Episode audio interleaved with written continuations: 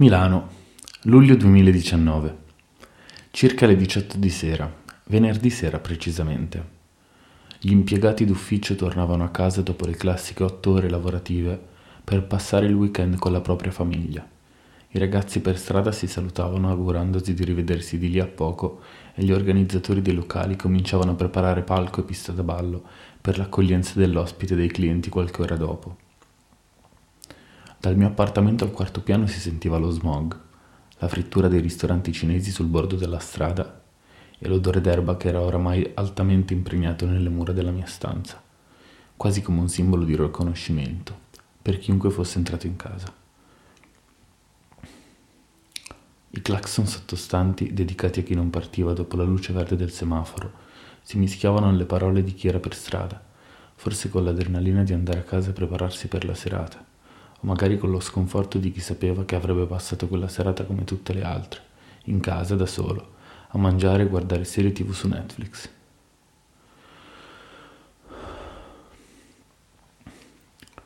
Che per quanto possa essere piacevole, non comporterà mai le sensazioni che potrebbe comportare uscire a cena con amici, ubriacarsi, entrare in alcuni locali senza neppure saperne il nome, trovare la prima ragazza carina che ci guarda, andarle all'orecchio, sussurrarle qualcosa di dolce ritrovarsi su un balcone di un attico in centro Milano a fumare erba e ridere di stronzate dopo averla scopata alle 4 del mattino, sapendo che il giorno dopo Milano sarebbe diventata ancora più frenetica, perché iniziava il weekend e di conseguenza la città si sarebbe riempita di turisti. Affacciandomi leggermente potevo scorgere anche i fattorini di Eat e Glovo, intenti a sfrecciare con i motorini e le pizze per strade colme di semafori, per racimolare una paga che gli avrebbe permesso di continuare a lavorare i loro progetti e di sopravvivere. Io mi sentivo un po' complicato da esprimere, un po' difficile da comprendere e probabilmente impossibile da emulare. So che sarei stato a cena da solo, magari ordinando qualche panino altamente tossico per il mio fisico, consegnato da un ragazzo di corsa, che magari non avrebbe ne avuto neppure il tempo di chiedermi se fosse effettivamente quella la mia abitazione o se avessi effettivamente ordinato io quel cibo. La tv avrebbe coperto totalmente la mia faccia tramite il suo fascio di luce. Ne avrei guardato soltanto qualche istante prima di cominciare a mangiare il panino, mentre l'illuminazione esterna naturale sarebbe stata sostituita da quella artificiale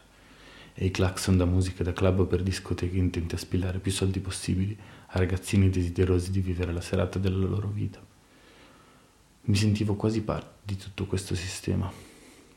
proprio perché in ogni sistema o popolo che si rispetti si trovano le persone marginate, che rifiutano di aprirsi alla società vivente magari per un eventuale rifiuto precedente. Ed è fondamentale questo ruolo, perché permette alle altre persone, intente a ricoprire altre figure all'interno del sistema, di sentirsi migliori,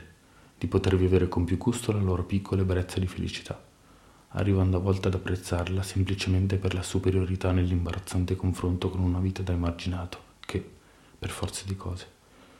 all'apparenza sarà sempre più noiosa di una vita ricamata a mano all'interno di un locale di plastica.